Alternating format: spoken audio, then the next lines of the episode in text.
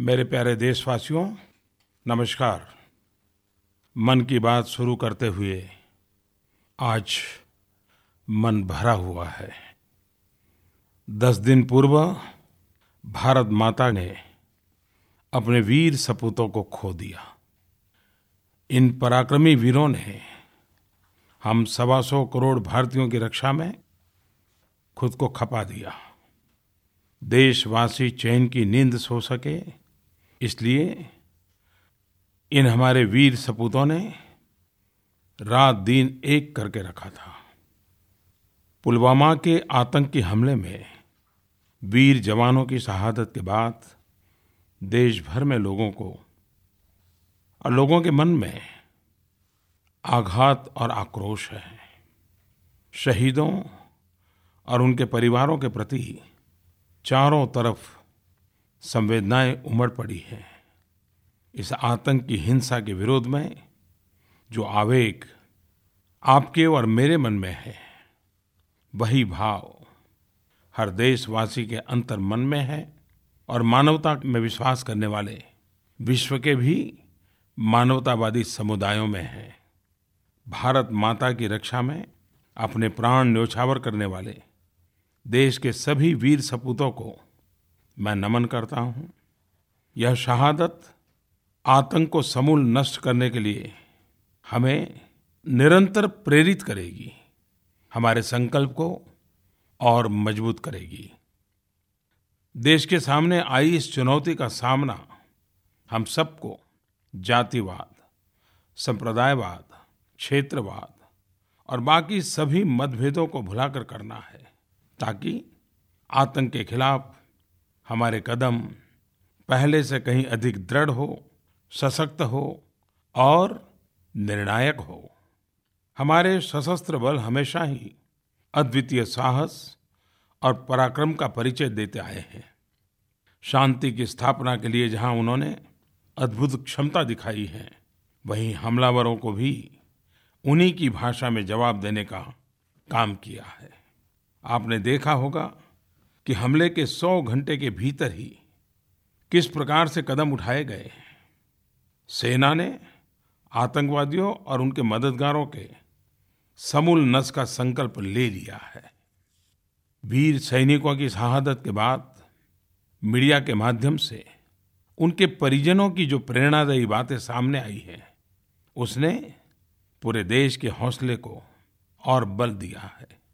बिहार के भागलपुर के शहीद रतन ठाकुर के पिता राम निरंजन जी ने दुख की इस घड़ी में भी जिस जज्बे का परिचय दिया है, वह हम सबको प्रेरित करता है।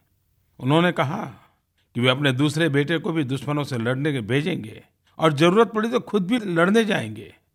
ओडिशा के जगत सिंहपुर के शहीद प्रसन्ना साहू की पत्नी मीना जी के अदम्य साहस को पूरा देश सलाम कर रहा है। उन्होंने अपने इकलौते बेटे को भी सीआरपीएफ ज्वाइन कराने का प्रण लिया है।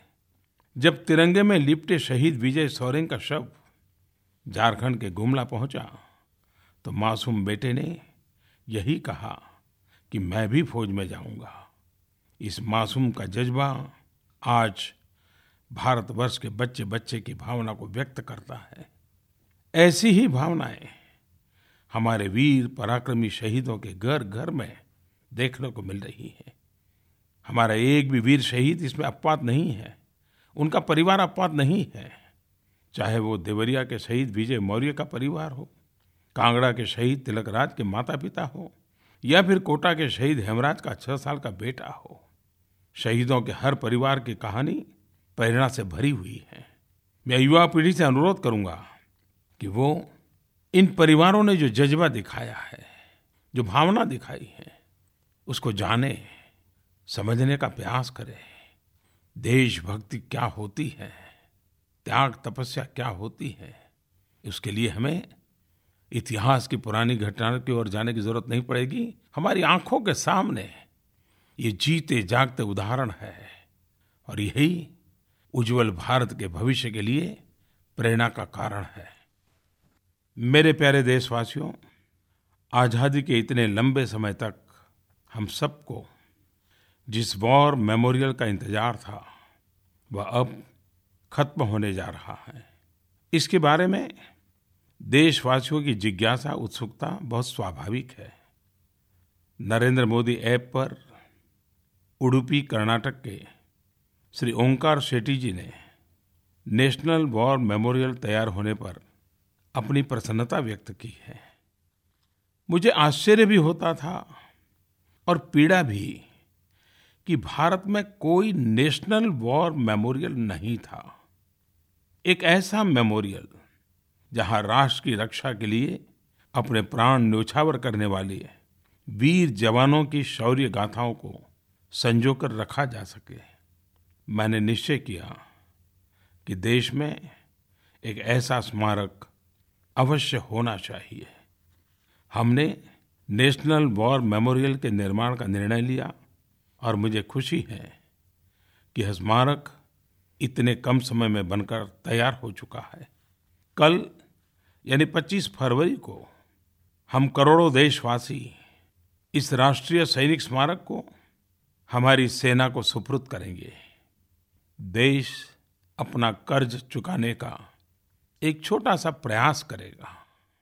दिल्ली के दिल, यानी वो जगह जहाँ पर इंडिया गेट और अमर जवान ज्योति मौजूद है, बस उसके ठीक नज़दीक में यह एक नया स्मारक बनाया गया है। मुझे विश्वास है कि देशवासियों के लिए राष्ट्रीय सैनिक स्मारक जाना किसी तीर्थ स्थल जाने के समान होगा। राष्ट्रीय सैनिक स्मारक स्वतंत्रता के बाद सर्वोच्च बलिदान देने वाले जवानों के प्रति राष्ट्र की कृतज्ञता का प्रतीक है।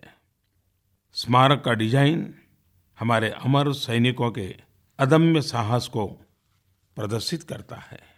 राष्ट्रीय सैनिक स्मारक का कॉन्सेप्ट फोर कोसेंट्रिक सर्कल्स यानी चार चक्रों पर केंद्रित है, जहाँ एक सैनिक के जन्म से लेकर शहादत तक की यात्रा का चित्रण है। अमर चक्र की लौ शहीद सैनिक की अमरता का प्रतीक है। दूसरा सर्किल वीरता चक्र का है, जो सैनिकों के साहस और बहादुरी को प्रदर्शित करता है। एक ऐसी गैलरी है, जहाँ दीवारों पर सैनिकों की बहादुरी के कारनामों को उकेरा गया है। इसके बाद त्याग चक्र है। यह सर्किल सैनिकों के बलिदान को प्रदर्शित करता है। इसमें देश के लिए सर्वोच्च बलिदान देने वाले सैनिकों के नाम स्वर्ण अक्षरों में लिखे गए हैं। इसके बाद रक्षक चक्र सुरक्षा को प्रदर्शित करता है। इस सर्किल में घने पेड़ों की पंक्ति है। ये पेड़ सैनिकों के प्रतीक हैं और देश के नागरिकों को यह विश्वास दिलाते हुए संदेश दे रहे हैं कि हर पहर सैनिक सीमा पर तैनात है और देशवासी सुरक्षित है। कुल मिलाकर देखें तो राष्ट्रीय सैनिक स्मारक की पहचान एक ऐसे स्थान के रूप में बनेगी, जहाँ लोग देश के महान शहीदों के बारे में जानकारी लेने, अपनी कृतज्ञता प्रकट करने, उन पर शोध करने के उद्देश्य से आएँगे। यहाँ उन बलिदानियों की कहानी है, जिन्होंने देश के लिए अपने प्राण न्यौछावर कर दिए, ताकि हम जीवित रह सकें, ताकि देश सुरक्षित रहे और विकास कर सके। देश के विकास में हमारे सशस्त्र बलों, पुलिस और अर्धसैनिक बलों के महान योगदान को शब्दों में अभिव्यक्त करना संभव नहीं है। पिछले साल अक्टूबर में मुझे नेशनल पुलिस मेमोरियल को भी देश को समर्पित करने का सौभाग्य मिला था। वह भी हमारे उस विचार का प्रतिबिंब था, जिसके तहत हम मानते हैं कि देश को उन पुरुष और महिला पुलिसकर्मियों के प्रति कृतज्ञ होना चाहिए, जो अनवरत हमारी सुरक्षा में जुटे रहते हैं। मैं आशा करता हूँ कि आप राष्ट्रीय सैनिक स्मारक और नेशनल पुलिस मेमोरियल को देखने ज़रूर जाएँगे। आप जब भी जाएँ, वहाँ ली गई अपनी तस्वीरों को सोशल मीडिया पर अवश्य शेयर करें, ताकि दूसरे लोगों को भी इससे प्रेरणा मिले और वे भी इस पवित्र स्थल, इस मेमोरियल को देखने के लिए उत्सुक हों। मेरे प्यारे देशवासियों, मन की बात के लिए आपके हज़ारों पत्र और कमेंट मुझे अलग अलग माध्यमों से पढ़ने को मिलते रहते हैं। इस बार जब मैं आपके कमेंट पढ़ रहा था, तब मुझे आतिश मुखोपाध्याय जी की एक बहुत ही रोचक टिप्पणी मेरे ध्यान में आई। उन्होंने लिखा है कि वर्ष 1900 में तीन मार्च को अंग्रेज़ों ने बिरसा मुंडा को गिरफ़्तार किया था। तब उनकी उम्र सिर्फ़ 25 साल की थी। यह संयोग ही है कि तीन मार्च को ही जमशेद जी टाटा की जयंती भी है। और वे आगे लिखते हैं, ये दोनों व्यक्तित्व पूरी तरह से दो अलग अलग पारिवारिक पृष्ठभूमि से हैं, जिन्होंने झारखंड की विरासत और इतिहास को समृद्ध किया। मन की बात में बिरसा मुंडा और जमशेद जी टाटा को श्रद्धांजलि देने का एक प्रकार से झारखंड के गौरवशाली इतिहास और विरासत को नमन करने जैसा है। आतिश जी, मैं आपसे सहमत हूँ कि इन दो महान विभूतियों ने झारखंड का नहीं, पूरे देश का नाम बढ़ाया है। पूरा देश उनके योगदान के लिए कृतज्ञ है। आज अगर हमारे नौजवानों को मार्गदर्शन के लिए किसी प्रेरणादायी व्यक्तित्व की ज़रूरत है तो वह है भगवान बिरसा मुंडा। अंग्रेज़ों ने छिपकर बड़ी ही चालाकी से उन्हें उस वक्त पकड़ा था जब वे सो रहे थे। क्या आप जानते हैं कि उन्होंने ऐसी कायरतापूर्ण कार्यवाही का सहारा क्यों लिया? क्योंकि इतना बड़ा साम्राज्य खड़ा करने वाले अंग्रेज़ भी उनसे भयभीत रहते थे। भगवान बिरसा मुंडा ने सिर्फ़ अपने पारंपरिक तीर कमान से ही बंदूक और तोपों से लेस अंग्रेज़ी शासन को हिलाकर रख दिया था। दरअसल, जब लोगों को एक प्रेरणादायी नेतृत्व मिलता है तो फिर हथियारों की शक्ति पर लोगों की सामूहिक इच्छा शक्ति भारी पड़ती है। भगवान बिरसा मुंडा ने अंग्रेज़ों से न केवल राजनीतिक आज़ादी के लिए संघर्ष किया बल्कि आदिवासियों के सामाजिक और आर्थिक अधिकारों के लिए भी लड़ाई लड़ी। अपने छोटे से जीवन में उन्होंने यह सब कर दिखाया। वंचितों और शोषितों के अंधेरे से भरे जीवन में सूरज की तरह चमक बिखेरी। भगवान बिरसा मुंडा ने 25 वर्ष की अल्प आयु में ही अपना बलिदान दे दिया। बिरसा मुंडा जैसे भारत माँ के सपूत देश के हर भाग में हुए हैं। शायद हिंदुस्तान का कोई कोना ऐसा होगा कि सदियों तक चली हुई आज़ादी की इस जंग में किसी ने योगदान न दिया हो। लेकिन दुर्भाग्य यह है कि इनके त्याग, शौर्य और बलिदान की कहानियाँ नई पीढ़ी तक पहुँची ही नहीं। अगर भगवान बिरसा मुंडा जैसे व्यक्तित्व ने हमें अपने अस्तित्व का बोध कराया तो जमशेद जी टाटा जैसी शख्सियत ने देश को बड़े बड़े संस्थान दिए। जमशेद जी टाटा सही माने में एक दूरदृष्टा थे, जिन्होंने न केवल भारत के भविष्य को देखा, बल्कि उसकी मज़बूत नींव भी रखी। वह भली भांति जानते थे कि भारत को साइंस, टेक्नोलॉजी और इंडस्ट्री का हब बनाना भविष्य के लिए आवश्यक है। यह उनका ही विजन था, जिसके परिणाम स्वरूप टाटा इंस्टीट्यूट ऑफ़ साइंस की स्थापना हुई, जिसे अब इंडियन इंस्टीट्यूट ऑफ़ साइंस कहा जाता है। यही नहीं। उन्होंने टाटा स्टील जैसे कई विश्वस्तरीय संस्थानों को और उद्योगों की भी स्थापना की। जमशेद जी टाटा और स्वामी विवेकानंद जी की मुलाकात अमेरिकी यात्रा के दौरान शिप में हुई थी। तब उन दोनों की चर्चा में एक महत्वपूर्ण टॉपिक भारत में साइंस और टेक्नोलॉजी के प्रचार प्रसार से जुड़ा हुआ था। कहते हैं, इसी चर्चा से इंडियन इंस्टीट्यूट ऑफ़ साइंस की नींव पड़ी। मेरे प्यारे देशवासियों हमारे देश के पूर्व प्रधानमंत्री मोरारजी भाई देसाई का जन्म 29 फरवरी को हुआ था। जैसा कि आप सभी जानते हैं कि यह दिन चार वर्ष में एक बार ही आता है। सहज, शांतिपूर्ण व्यक्तित्व के धनी मोरारजी भाई देश के सबसे अनुशासित नेताओं में से थे। स्वतंत्र भारत में, संसद में सबसे अधिक बजट पेश करने का रिकॉर्ड मोरारजी भाई देसाई के ही नाम है। मोरारजी देसाई ने उस कठिन समय में भारत का कुशल नेतृत्व किया, जब देश के लोकतांत्रिक ताने बाने को खतरा था। इसके लिए हमारी आने वाली पीढ़ियाँ भी उनकी आभारी रहेंगी। मोरारजी भाई देसाई ने लोकतंत्र की रक्षा के लिए आपातकाल के खिलाफ आंदोलन में खुद को झोंक दिया। इसके लिए उन्हें वृद्धावस्था में भी भारी कीमत चुकानी पड़ी। उस समय की सरकार ने उन्हें गिरफ़्तार कर जेल में डाल दिया। लेकिन 1977 में जब जनता पार्टी चुनाव जीती तो वो देश के प्रधानमंत्री बने। उनके कार्यकाल के दौरान ही चवालीसवां संविधान संशोधन लाया गया। यह महत्वपूर्ण इसलिए है क्योंकि इमरजेंसी के दौरान जो बयालीसवां संशोधन लाया गया था, जिसमें सुप्रीम कोर्ट की शक्तियों को कम करने और दूसरे ऐसे प्रावधान थे, जो हमारे लोकतांत्रिक मूल्यों का हनन करते थे, उनको वापस किया गया। जैसे चौवालीसवें संशोधन के ज़रिए संसद और विधानसभाओं की कार्यवाही का समाचार पत्रों में प्रकाशन का प्रावधान किया गया।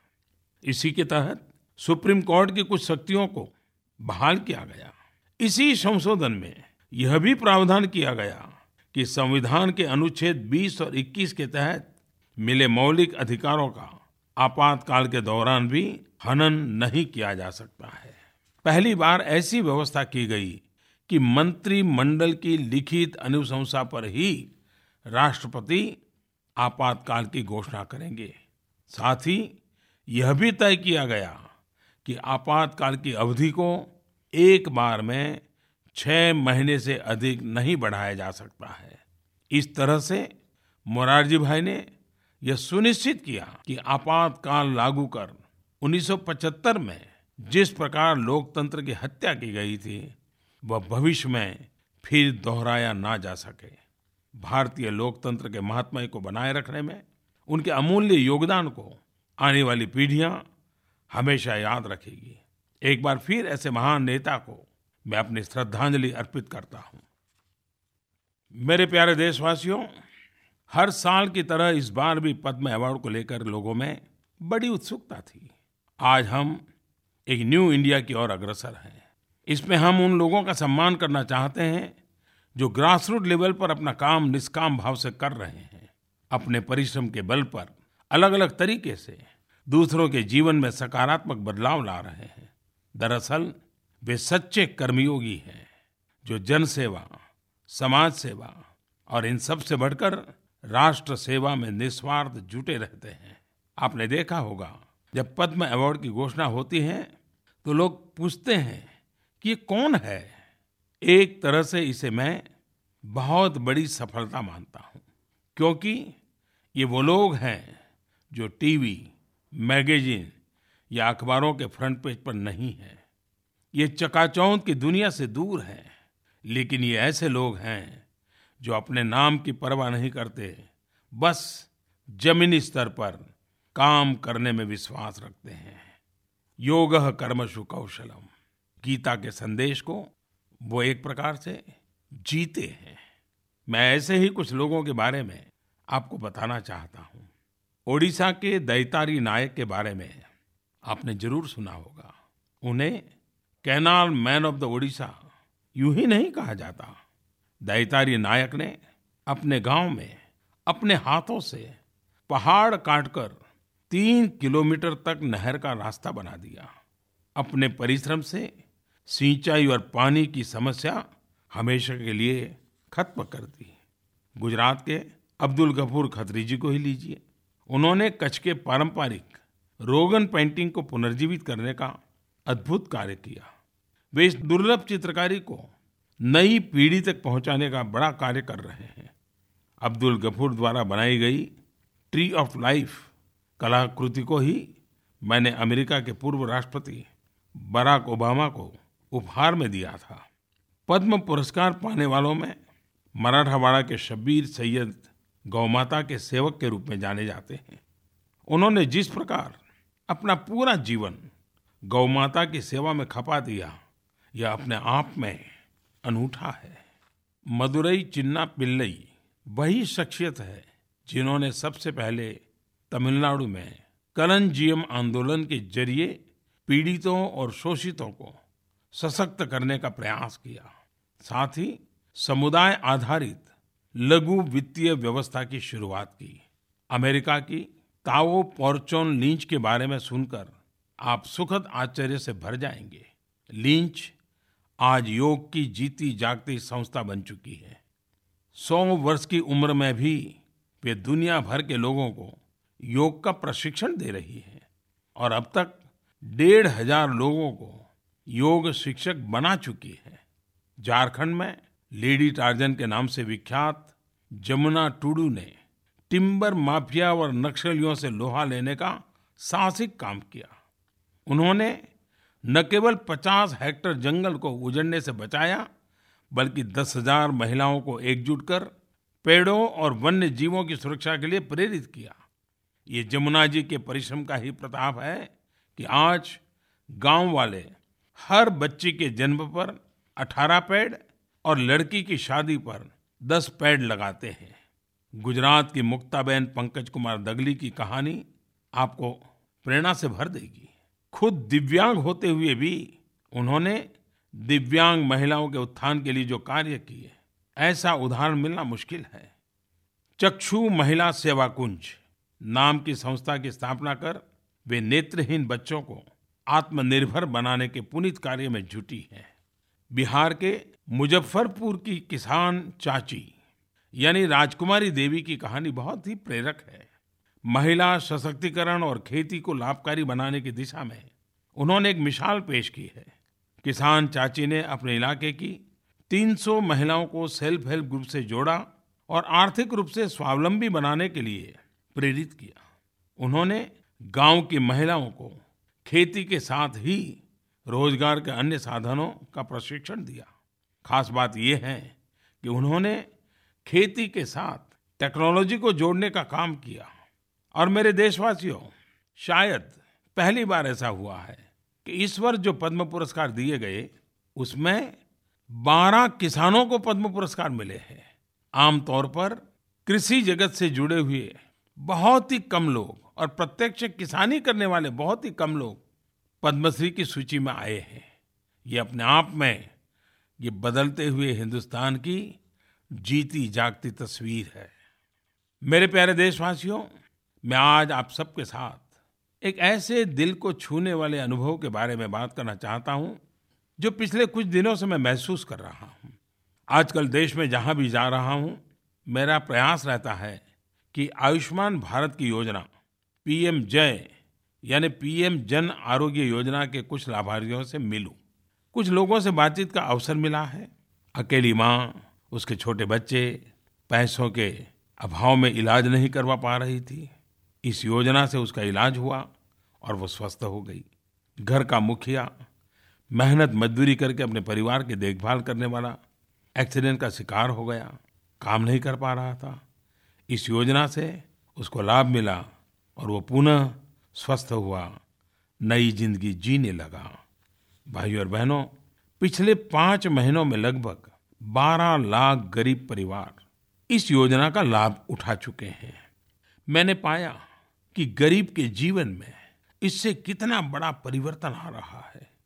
आप सब भी, यदि किसी भी ऐसे गरीब व्यक्ति को जानते हैं जो पैसों के अभाव में इलाज नहीं करा पा रहा हो तो उसे इस योजना के बारे में अवश्य बताइए।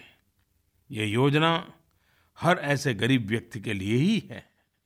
मेरे प्यारे देशवासियों, स्कूलों में परीक्षा का समय शुरू होने ही वाला है। देश भर में अलग अलग शिक्षा बोर्ड अगले कुछ हफ्तों में दसवीं और बारहवीं कक्षा के बोर्ड के इम्तहान के लिए प्रक्रिया प्रारंभ करेंगे। परीक्षा देने वाले सभी विद्यार्थियों को उनके अभिभावकों को और सभी टीचर्स को मेरी ओर से हार्दिक शुभकामनाएँ। कुछ दिन पहले दिल्ली में परीक्षा पे चर्चा का एक बहुत बड़ा आयोजन टाउन हॉल के फॉर्मेट में हुआ। इस टाउन हॉल कार्यक्रम में मुझे टेक्नोलॉजी के माध्यम से देश विदेश के करोड़ों स्टूडेंट्स के साथ, उनके अभिभावकों के साथ, टीचर्स के साथ बात करने का अवसर मिला। परीक्षा पे चर्चा इसकी एक विशेषता यह रही कि परीक्षा से जुड़े विभिन्न विषयों पर खुलकर बातचीत हुई। कई ऐसे पहलू सामने आए जो निश्चित रूप से विद्यार्थियों के लिए लाभदायक हो सकते हैं। सभी विद्यार्थी, उनके शिक्षक माता पिता यूट्यूब पर इस पूरे कार्यक्रम की रिकॉर्डिंग देख सकते हैं। तो आने वाले परीक्षा के लिए मेरे सभी एग्ज़ाम वॉरियर्स को ढेरों शुभकामनाएँ।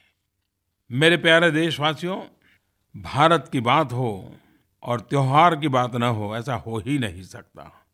शायद ही हमारे देश में कोई दिन ऐसा नहीं होता है जिसका महत्व ही न हो, जिसका कोई त्यौहार न हो, क्योंकि हज़ारों वर्ष पुरानी संस्कृति की ये विरासत हमारे पास है। कुछ दिन बाद महाशिवरात्रि का पर्व आने वाला है। और इस बार तो शिवरात्रि सोमवार को है। और जब शिवरात्रि सोमवार को हो तो उसका एक विशेष महत्व हमारे मन मंदिर में छा जाता है। इस शिवरात्रि के पावन पर्व पर मेरी आप सबको बहुत बहुत शुभकामनाएँ हैं। मेरे प्यारे देशवासियों, कुछ दिन पहले मैं काशी गया था। वहाँ मुझे दिव्यांग भाई बहनों के साथ समय बिताने का मौका मिला। उनसे कई विषयों पर चर्चा हुई और उनका आत्मविश्वास वाकई प्रभावित करने वाला था, प्रेरक था। बातचीत के दौरान उनमें से एक प्रज्ञा चक्षु नौजवान से जब मैं बात कर रहा था तो उसने कहा, मैं तो स्टेज आर्टिस्ट हूँ। मैं मनोरंजन के कार्यक्रमों में मिमिक्री करता हूँ। तो मैंने ऐसे ही पूछ लिया, आप किसकी मिमिक्री करते हो? तो उसने बताया कि मैं प्रधानमंत्री की मिमिक्री करता हूँ। तो मैंने उनसे कहा, जरा करके दिखाइए। और मेरे लिए बड़ा सुखद आश्चर्य था कि उन्हें मन की बात में जिस प्रकार से मैं बात करता हूँ, उसी की पूरी मिमिक्री की और मन की बात की ही मिमिक्री की। मुझे ये सुनकर बहुत अच्छा लगा कि लोग न सिर्फ़ मन की बात सुनते हैं, बल्कि उसे कई अवसरों पर याद भी करते हैं। मैं सचमुच में उस दिव्यांग नौजवान की शक्ति से बहुत ही प्रभावित हुआ। मेरे प्यारे देशवासियों, मन की बात कार्यक्रम के माध्यम से आप सबसे जुड़ना मेरे लिए एक अनोखा अनुभव रहा है। रेडियो के माध्यम से मैं एक तरह से करोड़ों परिवारों से हर महीने रूबरू होता हूँ। कई बार तो आप सबसे बात करते, आपकी चिट्ठियाँ पढ़ते या आपके फ़ोन पर भेजे गए विचार सुनते, मुझे ऐसा प्रतीत होता है कि आपने मुझे अपने परिवार का ही हिस्सा मान लिया है। यह मेरे लिए एक बहुत ही सुखद अनुभूति रही है। दोस्तों, चुनाव लोकतंत्र का सबसे बड़ा उत्सव होता है। अगले दो महीने हम सभी चुनाव की गहमा गहमी में व्यस्त होंगे। मैं स्वयं भी इस चुनाव में एक प्रत्याशी रहूँगा।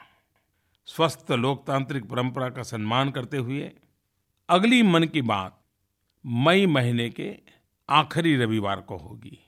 यानी कि मार्च महीना, अप्रैल महीना और पूरा मई महीना।